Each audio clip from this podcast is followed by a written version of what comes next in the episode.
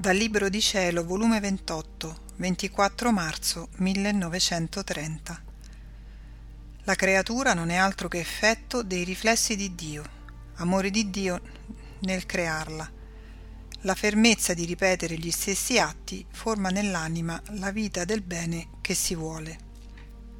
Stavo facendo il giro nel fiat divino per seguire tutti gli atti suoi e giunta nell'Eden comprendevo e ammiravo l'atto magnanimo di Dio e il suo amore esuberante e regurgitante nella creazione dell'uomo. Ed il mio sempre amabile Gesù, non potendo contenere le sue fiamme, mi ha detto Figlia mia, il nostro amore si invaghì tanto nell'atto in cui creammo l'uomo che non facemmo altro che riflettere su di lui affinché fosse opera degna delle nostre mani creatrici.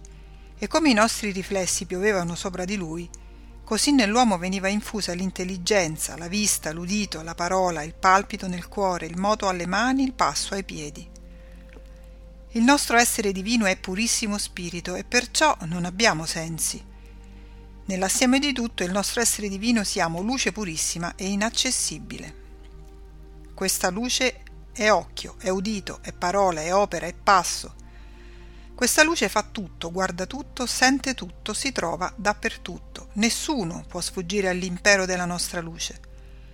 Quindi, mentre creammo l'uomo, fu tanto il nostro amore che la nostra luce, portando i nostri riflessi su di lui, lo plasmava e, plasmandolo, gli portava gli effetti dei riflessi di Dio.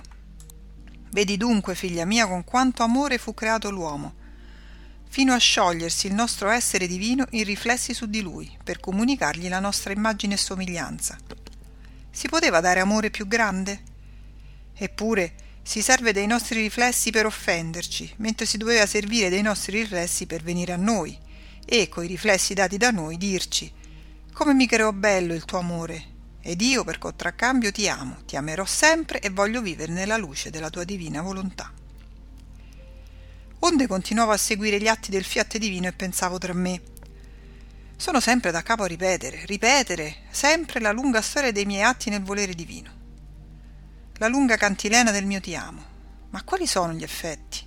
O se potessi ottenere che la divina volontà fosse conosciuta e regnasse sulla terra almeno farei tanto guadagno.